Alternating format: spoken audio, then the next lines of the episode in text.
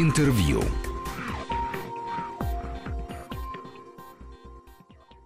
Здравствуйте, у микрофона Павел Анисимов, и сегодня у нас очень ценный и важный гость, глава Комитета Совета Федерации по экономической политике, председатель общества российско-китайской дружбы Дмитрий Мезенцев. Дмитрий Федорович, здравствуйте. Большое спасибо, что нашли время. С наступающим Новым годом. Павел, спасибо, что уделяете внимание работе Верхней Палаты Парламента. Спасибо за приглашение. О работе Верхней Палаты Парламента мы поговорим, естественно, поподробнее.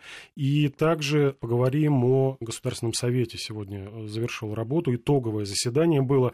Сначала разберемся, что такое законодательное собрание, что такое Госсовет, чем занимается Совет Федерации. Это, наверное, первый вопрос. Дмитрий Федорович, вы месяц назад возглавили важный и сложный, по словам Валентины Ивановны Матвиенко, комитет. Комитет Совета Федерации по экономической политике. Какие задачи уже решены, какие задачи поставлены и что планируете делать? Вы сейчас сказали, что Валентина Ивановна характеризовала комитет как сложный, но на самом деле убежден в том, что повестка дня всех без исключения 10 комитетов Верхней Палаты Парламента, Совета Федерации сложна, и, конечно, она, что называется, очень интересна. Интересно и в плане рассматриваемых проектов законов, и интересно тем, что законодатель реально может влиять таким важнейшим инструментарием, как федеральным законом, на жизнь своей страны и жизнь регионов. Это очень важно. И, конечно, я на доверие моих коллег по комитету,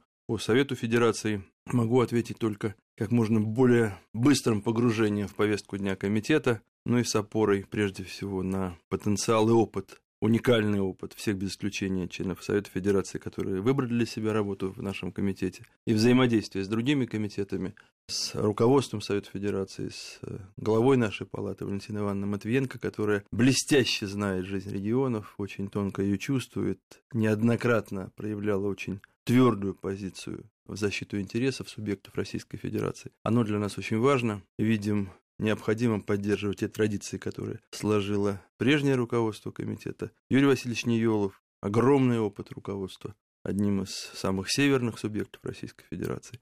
И я думаю, что дружная командная работа – один из залогов того, что мы нисколько не сбавим тот темп работы, который был наработан, что называется, до меня. Роль Совета Федерации вот в сегодняшних реалиях достаточно сложный период наша страна пережила, сейчас выходит на траекторию уверенного роста. Вот роль Совета Федерации. Ну, если позволите, буквально несколько слов, я просто повторю те вещи, которые, думаю, все граждане нашей страны хорошо знают. Федеральное собрание, это национальный парламент России, состоит из двух палат. Нижней палаты – это Государственная Дума, и Верхней палаты – это Совет Федерации. Государственная Дума рассматривает законопроекты, которые всегда направляются, вне зависимости от того, кто является инициатором и разработчиком проекта закона, правительство ли, законодательное собрание или областная дума того или иного субъекта. Президент страны имеет право законодательной инициативы, члены Совета Федерации, депутаты Государственной Думы. Но вот все эти проекты законов направляются на охотный ряд. Но есть один нюанс, который сложился очень удачно за многие годы, и который мы только приветствуем. Мы начинаем взаимодействовать с нашими коллегами, депутатами Думы, еще что называется в рамках нулевого чтения закона. Приходящий на охотный ряд проект закона тут же дублируется и направляется в Совет Федерации. И по профилю нашего комитета, и наших коллег из других структурных подразделений Верхней Палаты Парламента, мы начинаем иногда спорить, иногда не соглашаться, иногда активно поддерживать. И поэтому на этапе всех трех чтений Государственной Думе, когда закон рассматривается, высказываем свою позицию. В большинстве случаев позиция слышится, воспринимается с вниманием, с уважением, ну, как я уже сказал, не без споров и порой не без острых и даже жестких дискуссий. И вы знаете, один из очень таких авторитетных экономистов, работающих на одной из ведущих экспертных площадок нашей страны, воздержусь, чтобы называть его имя, мне говорит, очень мало Совет Федерации отклоняет законов. А я говорю, он и отклоняет их мало, потому что совместная работа с Нижней Палатой Совета Федерации позволяет нам уже на этапах подготовки еще до второго чтения, уж тем более до третьего, согласовать и в том числе учесть те поправки, которые вносят члены Совета Федерации как субъекты законодательной инициативы, и выйти на процедуру одобрения с пониманием позиций всех заинтересованных сторон. Нам не нужно отклонение законов, а это одна из важнейших функций Совета Федерации, если мы не согласны с законом, который приходит из Государственной Думы, то Палата может не одобрить закон и просить создать согласительную комиссию с э, Государственной Думой и вновь вернуться к его рассмотрению. Это вот ну, такой условно, что ли, страховочный механизм от ошибок. И вот, скажу вам, как раз индикатором успешной работы Федерального собрания в целом является минимум отклоненных законов, а не максимум, что порой в разные периоды становления двухпалатного парламента отличало практику взаимодействия, когда отклонялось там порой до 60% законов, и это не было успехом, это создавало напряженность, такую иногда фрондерство. Э, да, были всегда резоны, но одно дело я хочу слышать собеседника и снимать острые пики. Или другое дело, я не хочу слышать, а бросаю значит, документы на другой стол и говорю, там, дорабатывайте и так далее. Вот сегодня то отношение, которое прежде всего определила Валентина Ивановна Матвиенко в отношении с Государственной Думой, с председателем Государственной Думы Вячеславом Викторовичем Володиным, таково, что в большинстве случаев находится компромисс. Это важно. Вы спросили о Совете законодателей, вы обозначили то, что сегодня состоялось заседание Государственного Совета России. Это еще два очень важных органа для страны. В состав Государственного Совета входят высшие исполнительные лица всех 85 субъектов Федерации по должности. Где-то это глава республики, где-то это губернатор, где-то это глава администрации, а в составе Совета законодателей по должности главы региональных парламентов. И так сложилось, многолетняя практика это подтверждает, что в декабре проходят и итоговые заседания Государственного совета, которые проводит президент страны. И сегодня Владимир Владимирович Путин вынес на повестку дня Госсовета важнейший вопрос. По сути, один из ключевых для будущего страны и регионов об инвестиционном климате. Вопрос официально называется более сложно, но я думаю, что мы с вами можем обсуждая повестку Дня Госсовета, говорить и делать акцент вот на этом интегральном, очень важном показателе. А если говорить о повестке Дня Совета законодателей, заседание которого состоялось 18 декабря на Охотном ряду, то и с участием э, вице-премьера правительства России Дмитрия Казака, министра финансов Антона Силуанова, министра экономики Максима Орешкина, руководителей всех региональных парламентов страны Валентина Ивановна Матвиенко и Вячеслав Викторович Володин под своим председательством обсуждали важнейший вопрос о состоянии и перспективах совершенствования межбюджетных отношений, и сделан был акцент на особое. Вот я сейчас вас, наверное, удивлю этой а, формулировкой, где была отмечена важность проведения анализа того воздействия, которое имеют нормативные правовые акты Российской Федерации, принятые нами, действующие. Но если мы говорим о их недостаточной эффективности порой и избыточном невольном давлении на бюджеты что ведет к увеличению расходных обязательств субъектов, то мы должны понимать, что мы этот анализ должны провести как можно скоро, честно себе сказать, что ряд законов вызвал введение в действие тех нормативных актов, которые тяжелы к исполнению субъектом федерации, и от них отказываться. И я получил от Валентины Ивановны Матвиенко прямое поручение вместе с э, Максимом Станиславовичем Орешкиным и его командой, командой Минэкономразвития, создать рабочую группу, которая вместе с представителями заинтересованных ведомств, региональных парламентов, сенаторов, депутатов Госдумы будет заниматься анализом и приступит к этой большой работе, и мы полагаем, что в феврале мы уже дадим первые результаты. Вот такая смелость руководства Совета Федерации, поддержанная руководством Государственной Думы, и готовность признавать, ну если не ошибки, то неточности в формулировках задач, на которые работают нормативная база и ведомств, наверное, и даже и правительство, она показатель силы и зрелости политической системы и парламентской компоненты в частности. Ну вот одно из первых поручений, которые вашему комитету дала глава Совета Федерации Валентина Ивановна Матвиенко, это как раз совместно с Минэкономразвития активизировать работу по разработке стратегии пространственного развития. О чем идет речь, как вы видите вот это развитие страны пространственное через призму вашего губернаторского, достаточно большого губернаторского опыта, вы возглавляли один из крупнейших регионов страны. Вы его не назвали? Иркутская скажу... область, да. И Иркутск один из старейших городов в этом регионе. 350 лет недавно отмечали. Спасибо, что вы обратили внимание на этот юбилей, который для нас очень был важен. И скажу, что вчера собрались сотни и сотни людей за, что называется, одним единым добрым и теплым столом. Это был сбор Иркутского землячества «Байкал».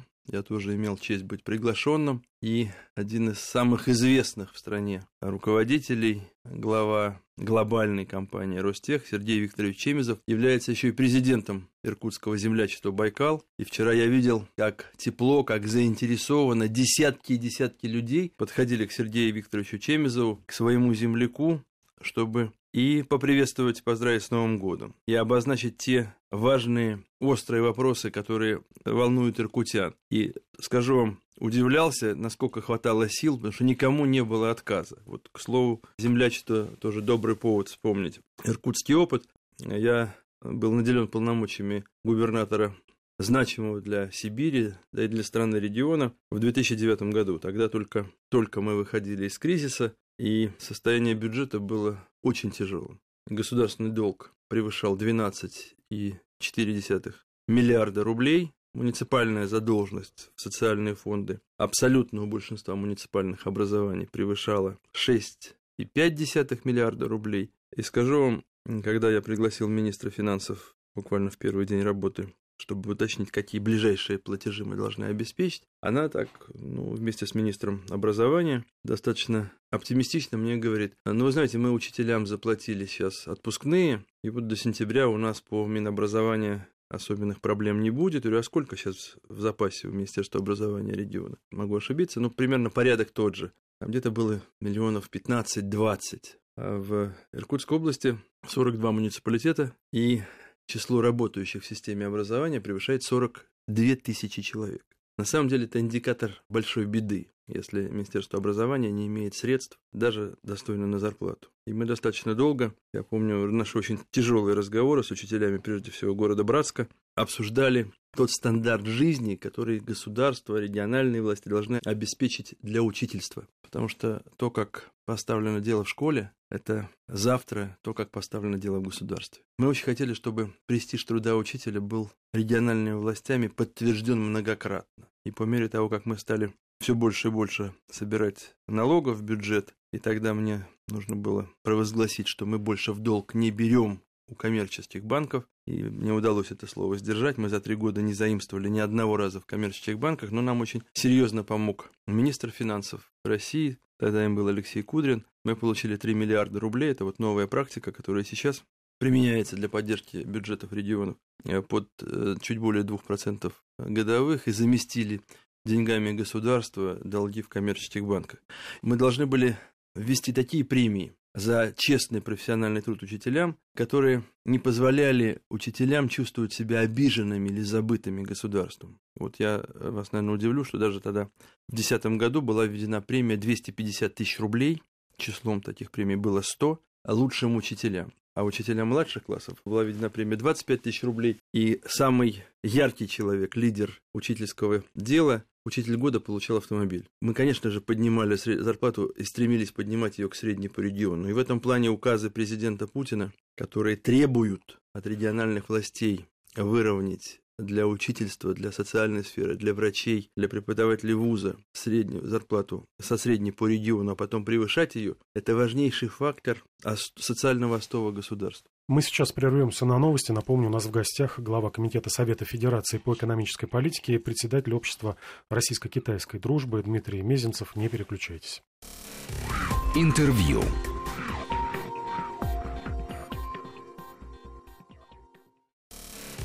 Интервью.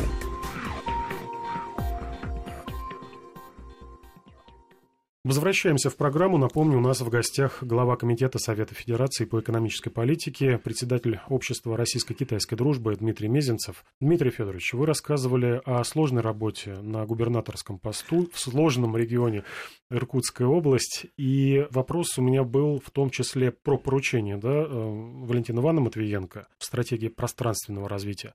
Но в этом же вопросе можно, наверное, обсудить э, вот инвестиционные, улучшение инвест-климата, то, что сегодня обсуждалось президентом на э, Госсовете. Вот ваш губернаторский опыт, насколько он, скажем так, накладывается на те поручения и те обсуждения, которые происходят сегодня? Павел, я слышу, когда вы меня представляли сейчас в начале передачи, вы не забыли сказать, что я имею честь возглавлять общество российско-китайской дружбы. Ну, если вы считаете нужным это упоминать, значит, давайте тогда говоря об инвестиционном климате, которому было посвящено завершающее заседание Госсовета этого года, чему особое внимание уделил президент страны Владимир Владимирович Путин, будем говорить в том числе и об ожидании зарубежных инвестиций, в том числе китайских. Что такое инвестиционный климат, если мы с вами не будем погружаться а, в строки нормативных документов, которых и на вашем столе, и на моем столе достаточно?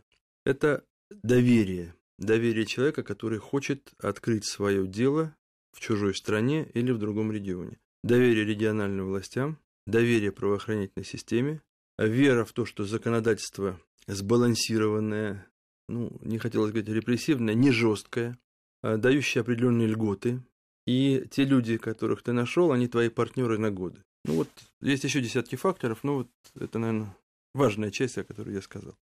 А сегодня мы говорим о стратегии пространственного развития, которая должна быть утверждена уже в 2019 году должна содержать перечень потенциальных территорий, опережающего социально-экономического развития, как лидеров, вот мы любим говорить драйверов, ну давайте скажем, драйверов роста, основанных на комплексной оценке и анализе условий и потенциалов субъектов федерации. Очень важен прогноз потребностей в размещении и развитии федеральной инженерной, транспортной и социальной инфраструктуры с учетом тех реальных перспектив экономической специализации соответствующих территорий. Мы можем даже вспомнить э, и советский опыт когда были экономические районы. Был северо-западный экономический район, центральный, волговятский, сибирский. Та ситуация, когда порой э, соседние субъекты борются за строительство целлюлозно-бумажных комбинатов и ведут переговоры чуть ли не с одними и теми же, даже в том числе и китайскими партнерами о строительстве комбинатов, он на самом деле недопустим. В этом плане э, стратегия пространственного развития исключит подобные примеры.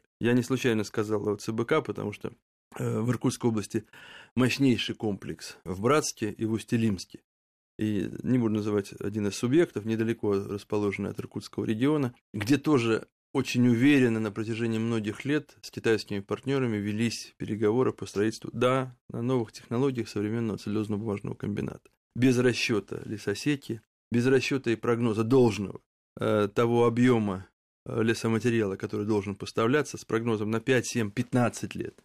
И в этом плане было лучше нам сначала договориться у себя, а потом идти, чтобы в том числе и за нашими спинами, не вызывать у потенциального партнера вопросы, а что же они так себя ведут. То есть вот этот непрофессионализм порой, случаев которого сейчас все меньше и меньше, должна точно исключить стратегия пространственного развития как государственный базовый документ. И э, мы также, конечно, видим это своеобразной философией.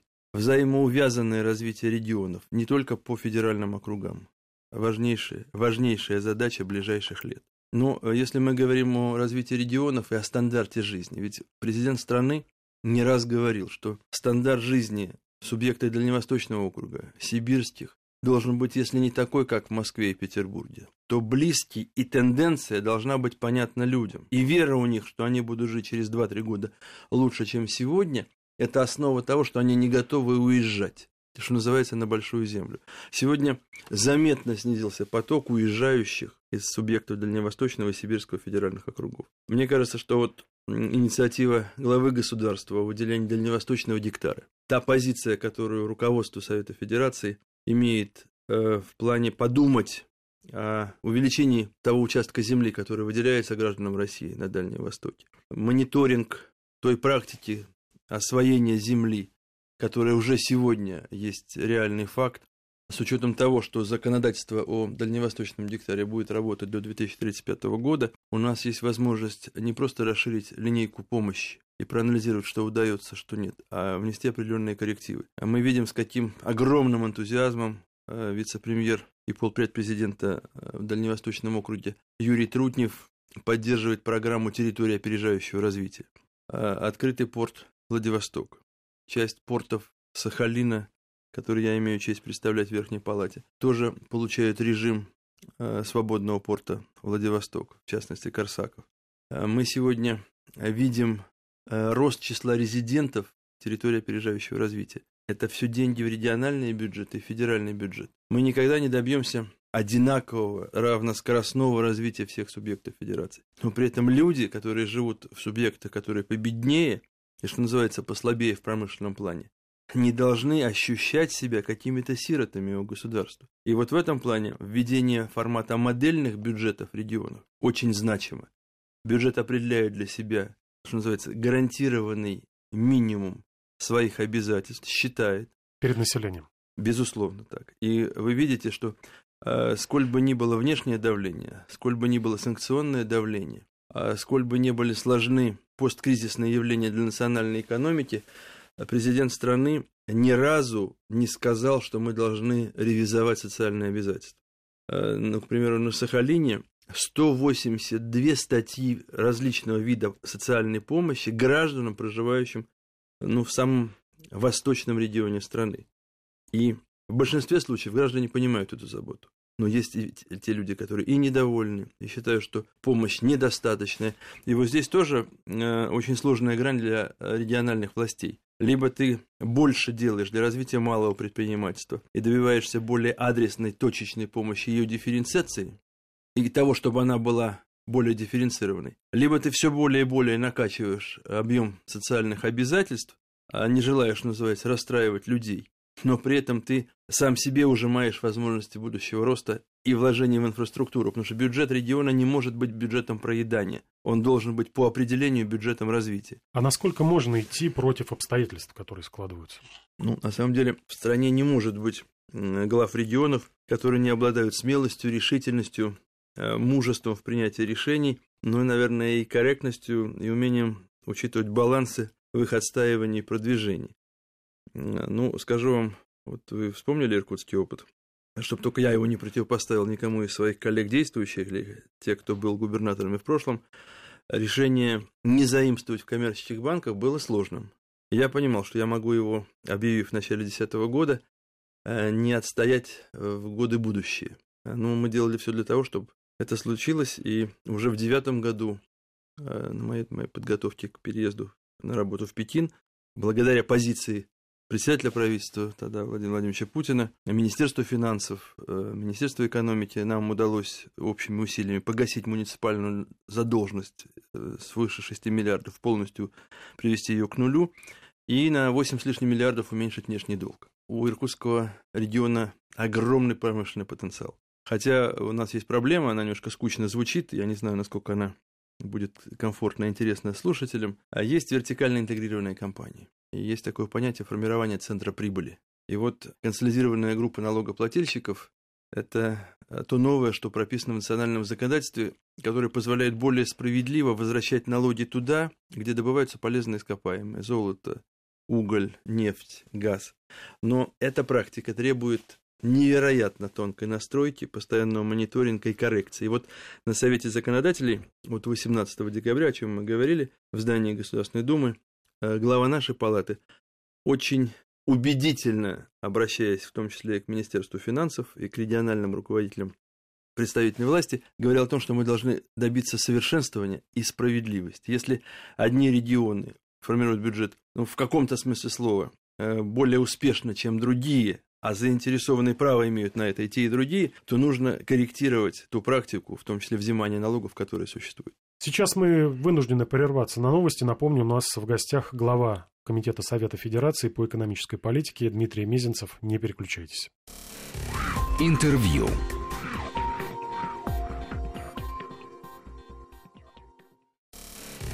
Интервью.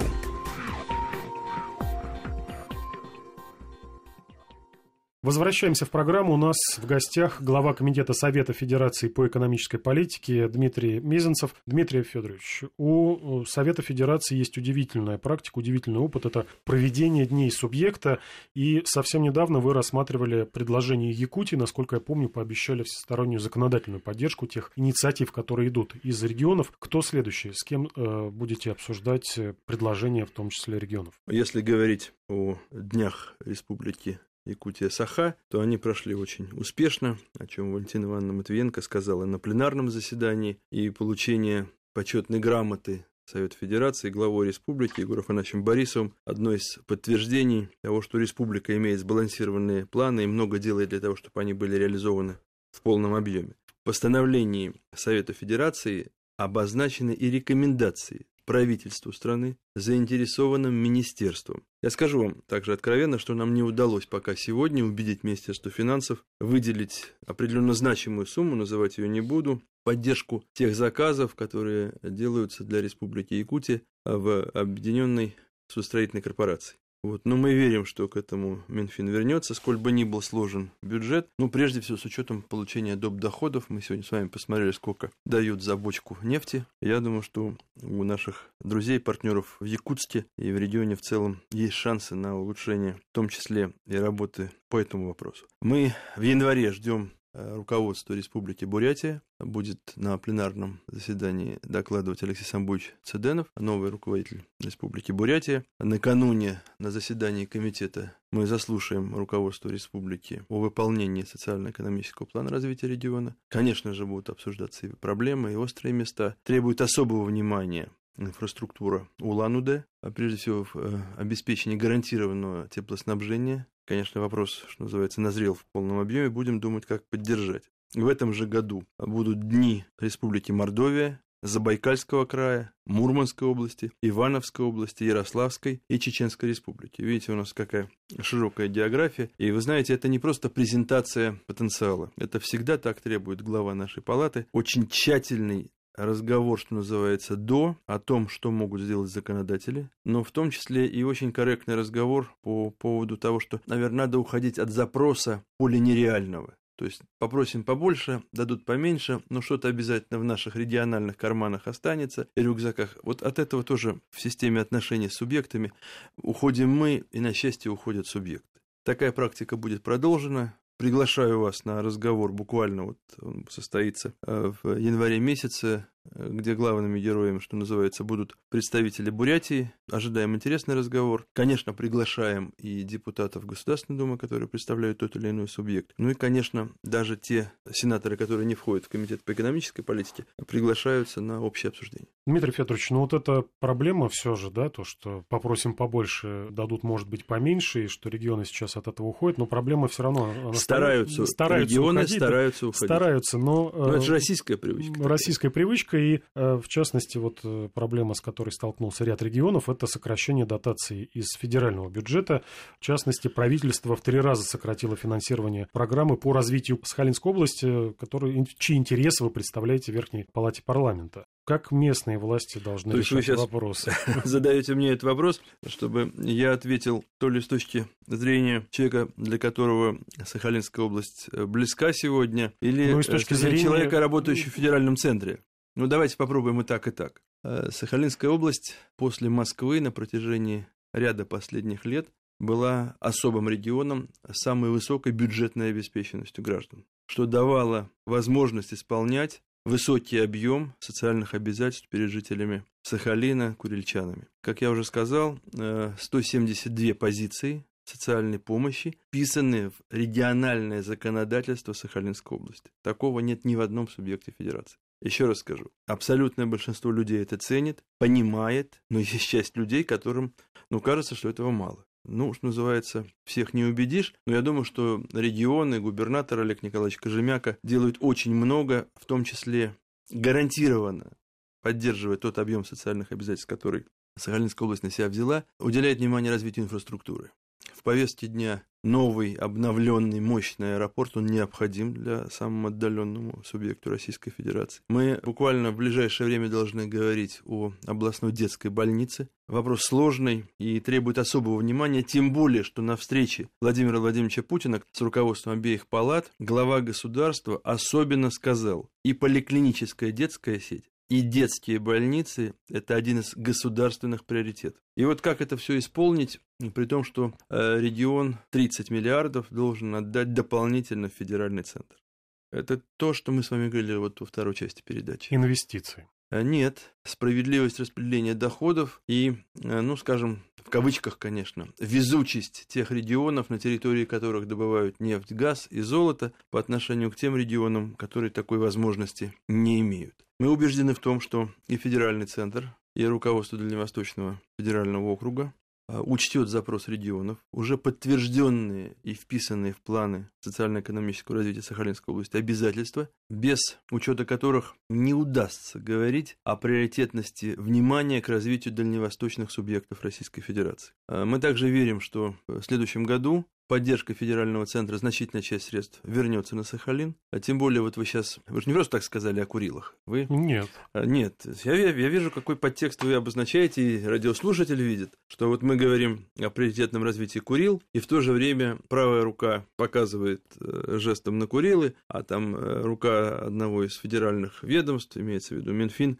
тут же эти деньги перекладывать в другой карман. Ну, во-первых, э, очень важно видеть большее число инвесторов. И вот мы с этого с вами начали, с актуальнейшей повестки заседания Государственного Совета на Курилах прежде всего. Уже очень много сделано на самом деле владельцами тех предприятий, которые работают прежде всего рыбные и рыбоперерабатывающие отрасли. Но предстоит сделать еще достаточно много. Мы видим Э, как удивительно успешно э, складываются интенсивные контакты Владимира Владимировича Путина и премьера Японии Синзабе. И договоренность на высшем уровне о возможном формате совместного хозяйственного ведения на Курилах, подчеркну, э, на фундаменте национального российского законодательства, это, мне кажется, очень серьезная перспектива того, что о Курилах никто не забудет, но, что называется, на японских партнеров и коллег надейся, но и сам не плашай. Поэтому проблема есть и для Сахалина, с учетом ну, того достаточно сложного бюджета, э, федерального бюджета, который принят на 2018 год и на период до 2020 года. Но прежде всего позиция правительства э, Сахалинской области, губернатора, который очень активно защищает интерес региона, Олег Николаевича Кожемяка, нового председателя э, регионального парламента Андрея Хапочкина, депутатов, прежде всего, Единой России – я думаю, это тот фундамент, который сахалинцам э, не позволит особо почувствовать изменения в наполнении регионального бюджета. Дмитрий Федорович, я упоминал, что вы не только глава Комитета Совета Федерации по экономической политике, но и председатель общества э, российско-китайской э, дружбы, и до этого тоже у вас достаточно были очень тесные и плодотворные э, связи и работа, в том числе в Пекине, в ШОС. Вы были генеральным секретарем э, Шанхайской организации сотрудничества достаточно долгое время. С призмы вот этого вашего опыта, как у нас сейчас развиваются отношения Такого с Китаем? российско-китайского да, опыта. Да, российско-китайского опыта, как развиваются отношения между нашими странами, э, на мой взгляд, достаточно успешно. Ваше мнение? Знаете, мы, может быть, не всегда успеваем понять, значение того масштаба и глубины и обращенности в будущее отношения между Россией и Китаем, которые определил Владимир Владимирович Путин и китайский лидер господин Си Цзипин. И вот на многих-многих этажах, на уровне правительства, министерств, ведомств, руководства регионов, на позициях общественных организаций, в том числе и Общества российско-китайской дружбы, мы должны куда больше делать, чтобы масштаб этих отношений притворялся в конкретные большие дела не только сию секунду, не только в оперативно-тактическом ключе, а в ключе той большой политики, которая э, в системе отношений на континенте и в рамках исполнения обязательств государств в соответствии с международной повесткой дня есть фундамент безопасности на континенте и в мире в целом. У нас граница 4200 километров. Мы по определению должны дружить, быть партнерами, но при этом защищать свой национальный интерес, уважать традиции и культуру друг друга, практику ведения переговоров, она разная, ментальность э, партнера. Китайский менталитет отличается от российского и европейского. Надо учитывать, иногда нужно приспосабливаться, иногда нужно просить больше слышать друг друга, быть более наступательным, деловитым, подготовленным, не приходить китайскому предпринимателю и говорить, у меня есть идея, дай под идею деньги, вложи сто процентов, я жму тебе руку, езжай к себе. Такие случаи есть, они вызывают, конечно, улыбку. Это не современный стиль. Вот я хотел бы нам всем в системе отношений с э, Великим Китаем пожелать современного, делового, профессионального почерка с пониманием того, что все, что мы делаем, должно быть защитой национальных интересов и, конечно, учетом интересов друг друга. Спасибо за интересный рассказ, за ваше предложение и видение той ситуации, которая сейчас есть и у нас в регионах, и на международной арене. Поздравляем вас от нашей радиостанции, от себя лично, Дмитрий Федорович, с наступающим Новым годом. Будем надеяться, что следующий будет для нас немножечко полегче, чем уходящий. Павел, спасибо вам, спасибо за эти поздравления. Я передам их э, членам Комитета по экономической политике, моим коллегам по Совету Федерации, руководству Совета Федерации. Вам спасибо за это внимание, за этот интерес. Ну и, конечно, если мы какие-то вопросы сделали более понятными для радиослушателей, то я вам благодарен. Напомню, у нас в гостях был глава Комитета Совета Федерации по экономической политике Дмитрий Мезенцев. Всего доброго, до свидания. Интервью.